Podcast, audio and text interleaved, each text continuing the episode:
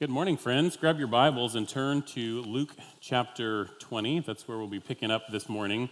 Uh, my name is Rob, and uh, I want to welcome you guys to Grace this morning, particularly if you're one of the Adventure Week families who maybe uh, spent some time on campus last week, haven't been here a lot before, and are kind of coming to check things out on a Sunday morning. We are especially glad that you are here, and especially glad uh, for the ministry of, of Adventure Week. In fact, I'd love to uh, just pray for all the seeds that were scattered in the lives of those little ones.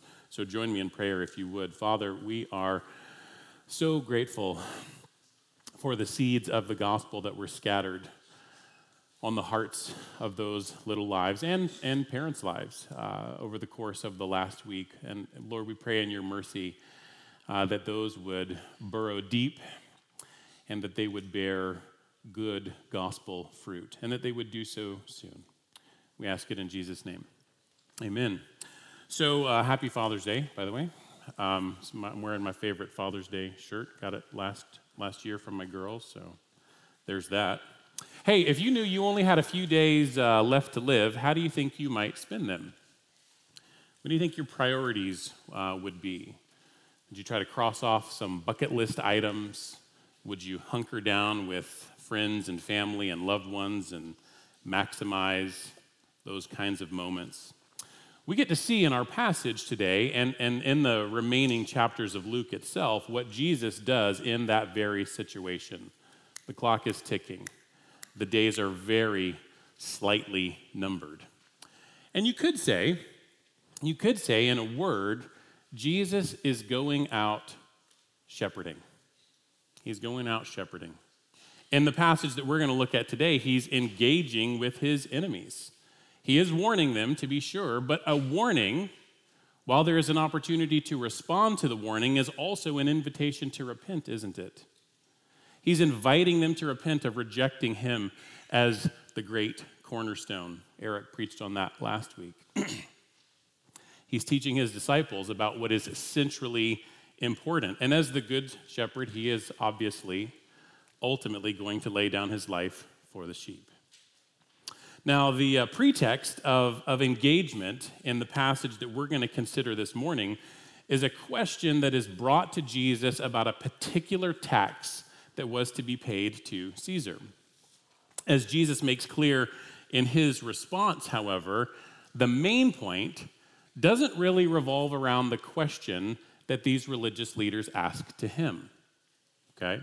That's not that's not the central point of the passage. Rather, the main point is going to revolve around a far more important question that their hypocrisy actually blinds them from asking. So let's read our passage and uh, we will dive in. As I mentioned, we're in Luke chapter 20. We're going to begin in verse 19. And I imagine in many ways uh, this would be a passage familiar to many of you. Luke chapter 20, verse 19. The scribes and the chief priests sought to lay hands on him at that very hour, for they perceived that he had told this parable against them. But they feared the people. So they watched him and sent spies who pretended to be sincere that they might catch him in something he said, so as to deliver him up to the authority and jurisdiction of the governor. So they asked him, Teacher, we know that you speak and teach rightly and show no partiality, but truly teach the way of God. Is it lawful for us to give tribute to Caesar or not? But he perceived their craftiness and said to them, Show me a denarius. Whose likeness and inscription does it have? And they said, Caesar's. He said to them, Then render to Caesar the things that are Caesar's and to God the things that are God's. And they were not able in the presence of the people to catch him in what he said, but marveling at his answer, they became silent. All right, so we're going to make our way uh, through this message in three main steps, three main chunks. The first one is a trap is set, and they're trying to trap Jesus. The second one is Jesus' uh, response to their pretentious question, so a response to pretense. The third and most important component of the story is the way Jesus addresses himself to the more urgent question that they did not ask. And part number three is the key. Uh, but, but first, part number one. So a trap is set. We see the context uh, for, this, for this encounter. It's laid out in verses 19 uh, through 22. And verse 19 links us back to Eric's message last week. The scribes and the chief priests are here reacting to the parable that Jesus just told against them. Jesus has identified them as being the wicked tenants. And they have heard that and they're responding to that and they're angered by that. And so they come at Jesus, but they don't come at him with, with a frontal assault, right? They come at him, verse 20 tells us, through, through the use of spies. Why'd they do that? Why, why indirect? And the answer, according to verse 19, is because they feared the people. Now, I thought that was interesting, uh, that comment that they feared the people in verse 19, as I was, as I was sort of reflecting on this, this passage. And one a commentator, I, I, I, think pretty helpfully explain, like they're not, they're not afraid of the people's firepower, right? Um, what, what they fear specifically is losing influence over the people, right? The masses are, are uh, attracted to Jesus, and so they're losing influence. And to the degree that they, have, they fear losing influence over the people, they're also afraid of losing the esteem they receive from the people. You can see their motives. And to some extent, you can see the problem right at the outset of the passage, can't you? These shepherds don't love the people. They fear the loss of prominence from the people. They are not feeding, they are devouring. They are not serving, they are using. You can see we're not going to look there now, but but uh, down in verses 45 to 47 of our same chapter, Jesus will highlight a little bit more of this description. These guys are fattening themselves at the expense of the flock, just like Ezekiel 34 and Jeremiah 23 had long ago warned. In any case, the spies are attempting, by means of flattery, to trap Jesus. The goal of the trap, we see this in verse 20, they want to get him handed over to the jurisdiction of the governor. That's Pilate in this case, okay? And the way they're doing this, they're trying to pit Jesus in a lose lose situation. So, regardless of how he answers their question, they've, they've schemed up a way that it's a loss for Jesus, right? Heads I win, tails you lose kind of, kind of thing. Under, they're under Roman rule. Jews are under Roman rule at this point. They don't have the authority to execute, they don't have the authority of the death penalty. Rome does, Pilate does, and so they're trying to get him into Pilate's jurisdiction. And so they ask this question publicly uh, about paying the tribute as a Jew to Caesar. What's the tribute? It's a specific tax, it was a Roman poll tax uh, on each household that was paid directly to the Roman emperor. Now, however much you may hate paying your taxes, they hated paying this tax far more. Okay? Because this tax was a tangible reminder to the people of Israel that they were under the reign at this point in time of a pagan ruler and not God's Messiah. And when we consider the image and inscription on the coin in a bit, we'll see that makes it even worse. So they asked Jesus, Should we pay it?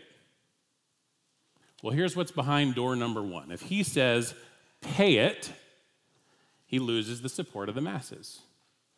The masses are of the persuasion that the Messiah will overthrow their oppressors, in this case, they're thinking Roman oppressors, and not bankroll them. If he says, pay it, how can he be the Messiah? Door number two. If he says, don't pay it, Rome doesn't take proclamations of insurrection lightly. Uh, you can read a little bit, don't do it now. You can read a little bit in Acts 5:37. Acts 5:37 about a guy called Judas the Galilean who 30 years prior to this attempted to lead a revolt against this very tax and it didn't go very well for him. So if Jesus in particular says, "Don't pay," That'll land him before Pilate, an extension of Caesar, who will do their dirty work for him. or for them. Okay? Now, just a little footnote Jesus doesn't step into their trap in this passage. But when they do get him brought before Pilate, you see this in Luke 23, verse 2. When they do finally get him brought before Pilate, you know what they do? They accuse him of, of forbidding the paying of this tribute to Caesar. Right? They, they, they, they, they, they're, they're deceptive. And the same, they have the same goal of having Jesus executed. In any case, this is a pretty clever little trap, isn't it? I mean, in some ways, they, they've, they've kind of learned from Jesus. Back up in, in uh, the earlier part of chapter 20, Jesus put them between a rock and a hard place with a question about John the Baptist. And they've kind of learned from the master, and they're trying to turn the screws here. But, as you can also see, their question it's not really a serious minded inquiry into the dynamics of taxation at the intersection of faith state relationships in this world's political sphere. They're trying to get him killed. It's not, it's not a question seeking education, it's a question seeking execution. So, what he says, what Jesus says in response to their question, while it's not unrelated to faith and state considerations, he's after way more than merely how we respond to Caesar with the coins in our pocket. He's not after less than that, but he's after a whole lot more than that. Okay, so that's step one. Step two addressing the, their pretense, right? Their pretentious question. Uh, this comes in verses 23 to 25 in particular. So, so he sees right through their pretense. Verse 23 says as much. And then he asks them to produce a denarius in verse 24. The denarius, we're told, has Caesar's likeness on it. And it also has an inscription. The inscription reads Tiberius Caesar, son of the divine Augustus. So, what's that? That's a claim of Caesar to be a divine son, isn't it? And, and with this tax, Caesar is definitely subjecting others to Roman sovereignty. So you can see, it's not, it's not hard to imagine why this would provoke such visceral opposition in Israel. Right? not being ruled by the Messiah, and we're paying taxes to a king making a false claim to be a divine son. The, the inscription, it's an idolatrous claim, and it reaches far beyond what is properly owed to the state. So they produce this denarius, and Jesus goes on in verse 25 to make what is his most well known statement in the passage then render to Caesar the things that are Caesar's, and to God the things that are God's. I want to concentrate on the first part for a moment because that's the part they have asked about the render to Caesar part. so here's the point uh, Whose likeness does the coin have? Answer Caesar's. So here's what Jesus says Give to Caesar what bears his likeness. You can probably guess where the rest of the sermon is going to go, but we're going to save that for a bit. Uh, one commentator said the belief at the time was that the coin was the property of the person whose image and inscription was on it. This coin, this denarius, had been minted out of Caesar's wealth. The verb render can be translated pay back or give back what is owed. It is Caesar's coin, it has Caesar's likeness, so Jesus says it is proper to pay back what belongs to him. Let's broaden out for a moment, okay? While Jesus is not giving a comprehensive exposition on faith and state relations, he does acknowledge the state as a valid institution. It's authorized by God, and in so doing, it has the right to make certain claims upon us. Indeed, Scripture calls on followers of Jesus not only to render unto Caesar, but to pray for him. You would see this, for example, in a, a passage like 1 Timothy 2 2. To pray for Caesar's very best, indeed for Caesar's salvation. So I want to consider uh, a moment, for a moment, where you and I are called upon to submit to authority. Because none of us is exempt from that, right? All of us are obligated to authorities outside of ourselves in a variety of ways. In particular, I want us to consider what, what our disposition to external authorities expresses about us. What is our, what is our response to being governed express about us? So, I mean, it won't surprise you for me to say that our society is often wildly anti authority, right? First instincts commonly question authority, speak truth to power, stick it to the man. Jesus is not leveraging that kind of revolution. Now, it is true, it is true that human authority is not inherent like God's authority is. It is also true that human authority is delegated and therefore limited, also unlike God's authority. So, delegated, limited, not inherent on our side, right? Inherent, not delegated, not limited on God's side. And Jesus will unmistakably expose the limits of Caesar's claim. But he doesn't say that Caesar has no claim. And so, if we would honor Jesus, we must honor what he honors. So, back to our question for a moment Do you, do I only respect authority when it meets with our approval? Uh, here's a couple of comparably minor expressions, a little pop quiz. See how you do. Ready? Number one speed limit. Let's leave that there. Number two. April 15th. Number three, National Park sign don't feed the wildlife. Hitting a few people between the eyes. I'm, I, I'm okay. I said I wasn't going to do this, but then I saw Curtis Collier. Curtis, where are you? Yes. So I'm going to do it. Is it okay? Curtis is my favorite umpire in the whole wide world. I have watched Curtis umpire a game, and I just, I mean, umpires often get under my skin. I'm way too competitive. Um, particularly referees or umpires who do not protect the players. That just, nothing really burns my grits like. But Curtis has great command. Like, he, he, he, he doesn't put up with guff but he, he, he's also just super. I mean, boy, umpires take a beating. Am I right? Such composure. By the way, would you, be, would you pray for Curtis? He's got a job interview on Wednesday, and he has been, he has been desiring and seeking and patiently trusting the Lord for a job for a long time. And he was just telling me before the service that he's got a great interview with uh, Daisy, Daisy Brands. They do the sour cream. And so, okay, so be a neat, really uh, neat opportunity. So we're, we're praying for him. Would you, would you pray for him? Let's pray for him.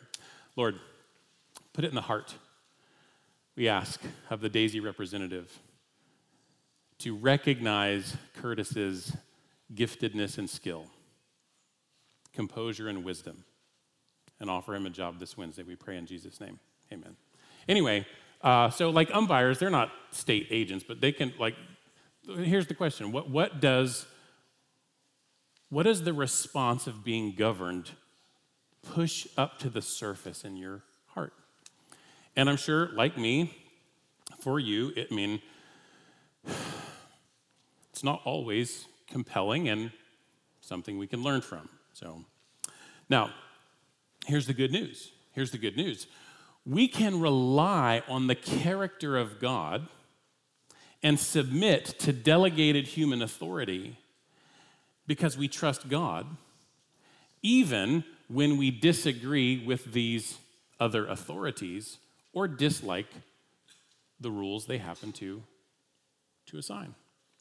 Romans 13 specifies that this world's governing authorities have been instituted by God and function in some sense as God's servant. They're not God, but they are instituted by God. It's just as important to say that every Caesar, every king, every state governor is under God's sovereignty and will ultimately answer to him at any point. God can put Nebuchadnezzar out to pasture like he did in Daniel chapter 4. Proverbs 21:1 reminds us, "The king's heart is a stream of water in the hand of the Lord. he turns it wherever he wills. But even when God does not deliver according to our timeline or our expectations, he still remains completely trustworthy and he is still reigning. You see this beautifully illustrated, don't you, in the story of Shadrach, Meshach, and Abednego in Daniel chapter 3. Probably came to, to, to mind, excuse me, for many of you. Uh, they respond to Nebuchadnezzar, Our God, whom we serve, is able to deliver us from the burning fiery furnace, and he will deliver us out of your hand, O king. But even if not, be it known to you, O king, that we will not serve your gods or worship the golden image that you have set up. God alone is worthy of worship regardless of the cost. God alone has unrivaled authority. He shows that when he deposes uh, Pharaoh, when he delivers Shadrach, Meshach, and Abednego, and fundamentally, when the grave can't hold Jesus. All other authority is delegated and accountable to him. Now, while we are uh, considering the notion of delegated human authority, we should take a moment and consider, because we're all called upon to submit to authority, but we're also uh, in, in positions to steward authority, aren't we? So, so how, how, how's that going? We, we know that human authority can be misused, it can even be abused. But, friends, it's not inherently a curse. Delegated human authority is, by design, from the beginning, intended to function as a blessing. Listen to what David says, King David, in some of the last words of his life. This comes out of 2 Samuel 23. The God of Israel has spoken. The rock of Israel has said to me, When one rules justly over men, ruling in the fear of God, he dawns on them like the morning light like the sun shining forth on a cloudless morning, like rain that makes grass to sprout from the earth. That's fruit bearing, isn't it? Life giving. So, in the areas where you steward authority, how are you doing? Pastors, grace group shepherds, are we shepherding after the pattern of the Good Shepherd? God help us if we would use authority to self promote in a way that would actually divert people's attention away from Jesus.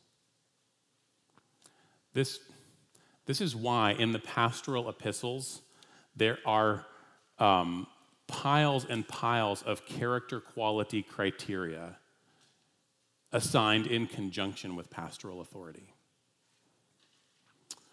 Husbands, it's a good question to ask your wife this week. I think I learned this from Eric and Donna. Am I a joy to follow?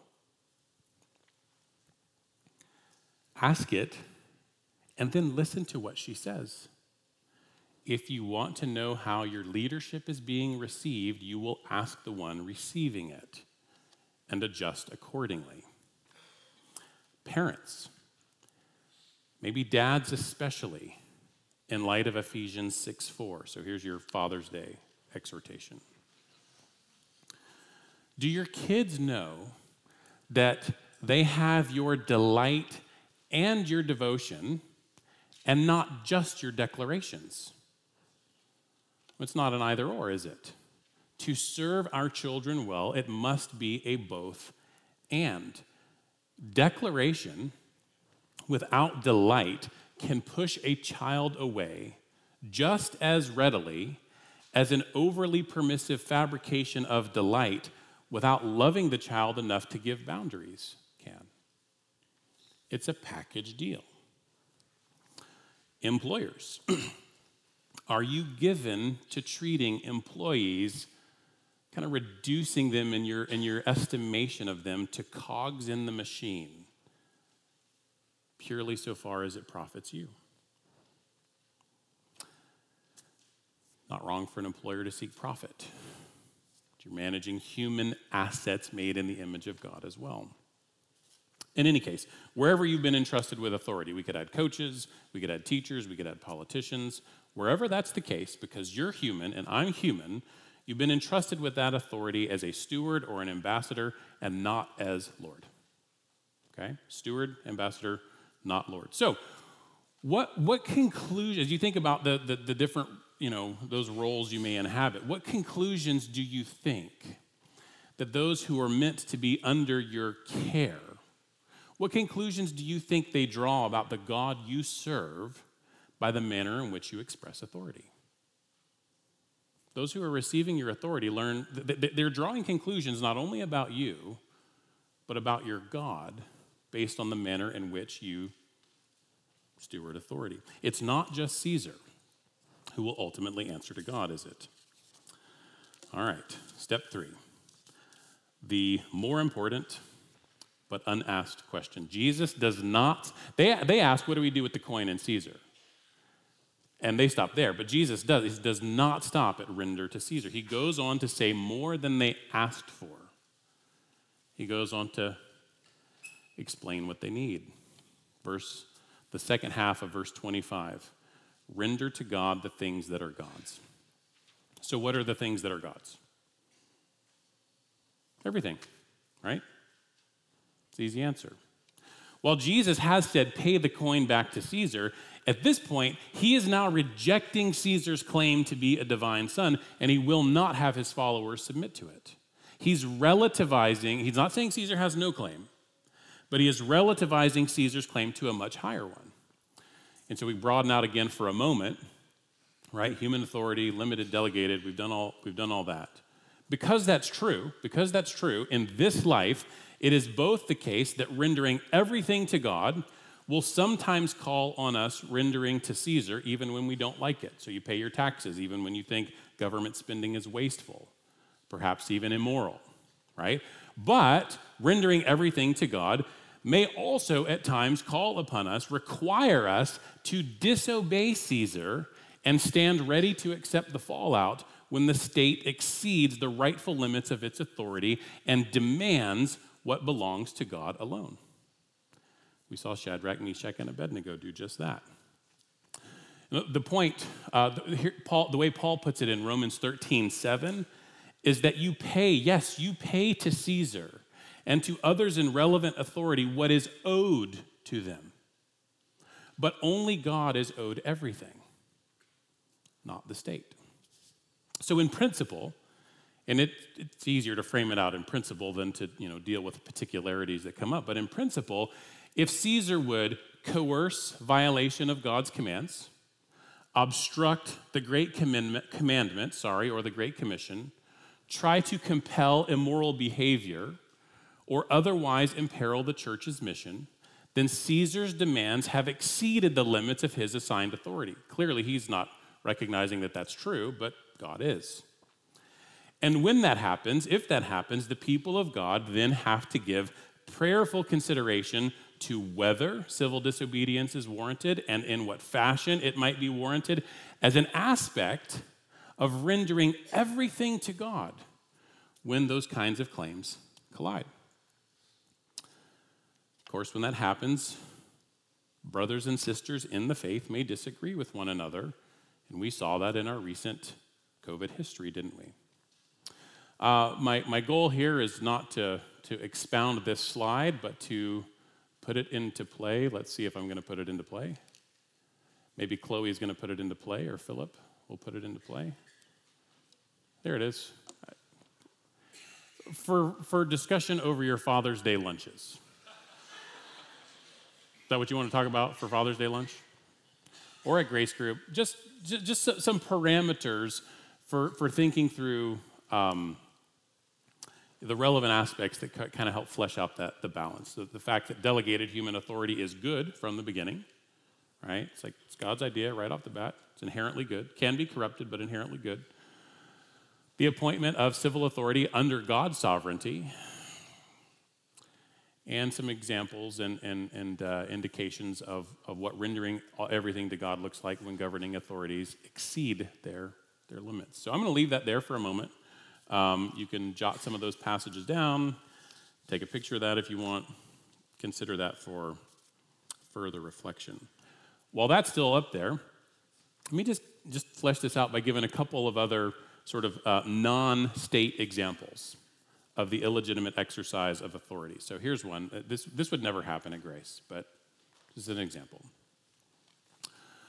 Say one of your elders said, Hey, you're, uh, you're supposed to submit to the authority of your elders, so I would like you to drop by my house every Saturday, wash my car, while you're at it, bring me a delicious, freshly made egg salad sandwich.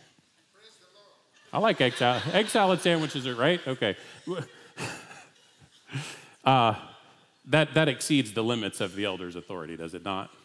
It's very different than the agency of an elder approaching a member, challenging that member in love in the face of unrepentant immorality, isn't it? Here's another one. Let's say, uh, let's say that uh, uh, husband and wife, they're married, uh, wife has uh, become a believer, the husband is not.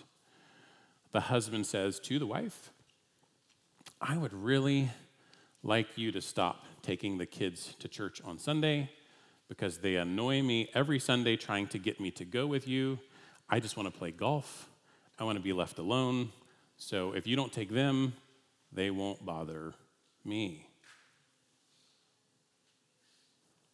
Outright. She follows him so far as he follows Christ. And when he parts company with Christ, certainly, you know, try to be as congenial and respectful as possible, but that is a command, a declaration, an expression of leadership uh, with which uh, he doesn't have the authority to to obligate, and to which I would argue she should not comply. Well, let's bring it back to the main point uh, of, the, of the passage, right? Are they, scribes and chief priests, are we rendering everything to God? Uh, what, yes, what bears Caesar's likeness belongs to Caesar, but even more comprehensively, and here is the main point. I'm going to try this, Chloe. Be ready on back up. Oh, yay. And one more. What bears God's likeness belongs to God. Pretty good, huh? This is, uh, I'd like to call him my friend. I've never met him. This fellow over at Full of Eyes runs that website. He does ex, what he calls exegetical art. And uh, so you, you, you get that, right? Image on the coin of Caesar, image of God. So uh, what, what, what belongs to God ha- is, is what has God's likeness, God's imprint, God's image on it. And that's not less than the coins in our pockets, it is a whole lot more. See, the, the big problem for the scribes and the chief priests was not a misunderstanding of what to do with Caesar's coin, but a misaligned stewardship of their lives. They're trying to kill King Jesus. And so they are manifestly not rendering everything to God. One, comment, one commentator put it this way they are very much like the tenants in the previous parable who refused to give the owner of the vineyard the fruit that was owed to him. So we have to, again, we have to ask ourselves are we rendering our whole lives, everything about us, to Christ? He wants all of you, He deserves all of you, with no exceptions and nothing held back. So be worth considering where, like, where does my life functionally say to Christ, not here, not here. And if you can identify something, right, in response to that question, what might it look like to trust Him and to render to Him whatever you have been inclined to hold back? Maybe you're wondering why you can trust Him as you give everything to Him. That can be scary, right? To yield to someone else's authority can be very scary. I imagine that many of you have experienced being burned by that in one way or another. So, how can it be wise to trust Him? And then here, this is going to fit, I think, very nicely with the Adventure Week theme. The answer is that He's a different kind of king ruling a different kind of kingdom. He's different from Caesar, right? The kings of the earth are quite content to flatten their opposition and often their own people, provided they have the firepower. Jesus is different from these religious leaders who, as we have seen, devour the people to prop up their own egos. Jesus, King Jesus, is different from us. From our first breath, sin has formed us and warped us into chronic self protection. Jesus is about to do anything but self protect. Now, he has the power and the right to consume his enemies, doesn't he? And our sin, which opposes his reign over our lives, has made us self declared enemies of Jesus. But he's the good shepherd. He came to make enemies sheep and to lay down his life for us. You have never met a king like this. He is both complete in authority and characterized by perfect, steadfast love and mercy. He is about to render himself to God the Father to the uttermost. He has perfectly fulfilled all that the law has required. In John 19, he submits to Pilate, who in this case is an extension of Caesar, when he could overthrow it all with a snap. Remember Pilate? Pilate says, Do you not know that I have the authority to release you and the authority to crucify you? What does Jesus say? You would have no authority over me at all unless it had been given you from above. So he refuses to self protect before Pilate, not because he regards the character of Pilate, but out of reverence and trust for his Father, even until his final breath. He did that for you. He did that for me. And in so doing, he supplied what you and I need but can't produce. There is no one so trustworthy as him. And that leads to our final observation down in verse 26. In verse 26, these guys are quietly stunned and they are amazed at his wisdom, but they do not repent. Friends, it is not enough to admire Jesus' savvy, he's got lots of it, to be occasionally impressed by his insight. It's very impressive or to regard him as a good teacher alongside other good teachers. Trust, obedience, and worship are what he is due. And they do not render that to him. It's too late for them now. But their response doesn't have to be ours. Friend, are you regarding him and responding to him with less weightiness than he is due? If that's true, if that's true, it's, it's okay to acknowledge that. It's okay to admit that about yourself if that's true. And the good news is that today there is time for you to embrace Him as you ought. We have people here at Grace who would love to help you process that, reflect on questions. What does that look like? What about this piece that I'm holding back that I know I need to render to Him? Prayer team leaders will be at the front at the end of the service. I will be sitting right over here. Would love to talk with you, pray with you uh, encourage you. Okay, so let me point out the upshot of this really, really good news of Christ's kingship before we turn to the Lord's Supper. when, when Christ returns and his kingdom is consummated, Christians will never again have to ponder the matter of questioning authority. You'll never have to ask that question again. And it's not because there will be an absence of authority in his kingdom, but in his consummated kingdom, there will be the comprehensive rule, security, and strength that we long for and that we require to truly rest. That will be realized in Christ Jesus. It will finally be as the prophet Isaiah long ago foretold. Here's what he said. You remember this from your uh, Christmas services, even as a child. For unto us a child is born, and to us a son is given. And the government shall be upon his shoulder, and his name shall be called Wonderful Counselor, Mighty God, Everlasting Father, Prince of Peace. Of the increase of his government and of peace there will be no end. On the throne of David and over his kingdom to establish it and to uphold it with justice and with righteousness from this time forth and forevermore. The zeal of the Lord of hosts will do this.